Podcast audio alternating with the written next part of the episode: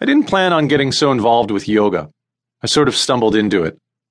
When I was a senior in high school, my brother Larry was attending the University of Virginia. The school is very large, so it can offer all sorts of fun electives, and there are enough students to fill even the most peculiar classes. During his first semester, Larry took kung fu and riflery, and in the second semester, he took skeet shooting and a class that helped train for a marathon. After the marathon, Larry's nipples were so chafed from rubbing against his sweaty shirt that he had to wear a band aid on each side for a week. Larry's kung fu and riflery classes had us joking that he was covertly training for the CIA, but after the band aids as well as a miniature golf elective, we dropped the joke. We couldn't see James Bond needing band aids to protect nipple boo boos. So at the end of my senior year of high school, sitting on my toy soldier themed comforter, I was pre registering for my Georgetown classes, and I wanted to round out my humanities and business courses with something similar to what Larry had taken at UVA. Georgetown is a smaller school, so fewer courses are offered. I was choosing between jazz dance, squash, step aerobics, and yoga. I selected yoga as the most exotic choice. Five months later, on day one of yoga class, I'm sitting on a long bench outside a classroom in Georgetown's Yates Athletic Building, waiting for the teacher to show up.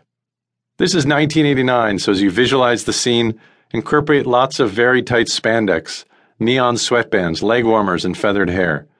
It will also help if you include a few members only jackets and a pair of acid wash jeans and perhaps hum Jon Bon Jovi's I'll Be There For You or Madonna's Like a Prayer as a quiet soundtrack. I'm waiting on the bench as woman after woman shows up. We've got freshmen, sophomores, juniors, and seniors and grad students, and they're all women. No other men at all. I'm brand new to yoga, so I have no idea what's going on. I'm 17 years old and surrounded by 31 women, all wearing tight spandex. You'd think I'd feel great about this ratio, but frankly, I'm terrified. I wonder if I'm mistakenly sitting outside a women's gathering of some sort. Perhaps menstruation and you, or a woman's guide to dating at Georgetown, or worst case scenario, aquatic jazzercise. Why were there no other men on the bench outside that yoga class? Answer This was 1989, before many guys did yoga. Men can now hug and cry, and do yoga and drink white wine, and wear an apron, and cook free range chicken piccata. But in 1989, we were pretty much hemmed in between Al Bundy and Magnum PI, limited to watching televised sports, eating large pieces of meat, and drinking cheap beer stored in a small fridge next to the couch.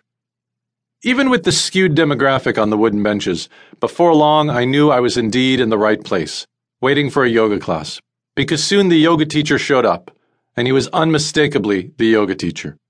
Either that or he was from the drama department and had come straight from Georgetown's production of the Ten Commandments. Oscar even looked Indian to me, though I later found out he was Peruvian. He had a big Alan from the hangover beard, his clothes were all white, and he was wearing leather sandals. These days, stockbrokers, accountants, and off duty construction workers proudly wear Birkenstocks. But back then, leather sandals on a man sent a very specific message. A message like, This man and these feet are free as God made them.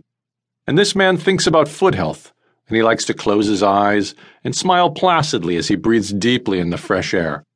And he does not own a TV, and he certainly has not seen Michael Jordan's Nike commercials. Right before that first yoga class, I had been at the Georgetown University debate team building. I had not been recruited to Georgetown for debate, and I had not even contacted the coach. I was planning to be a walk on to the team. But first, I showed up anonymously to check it out.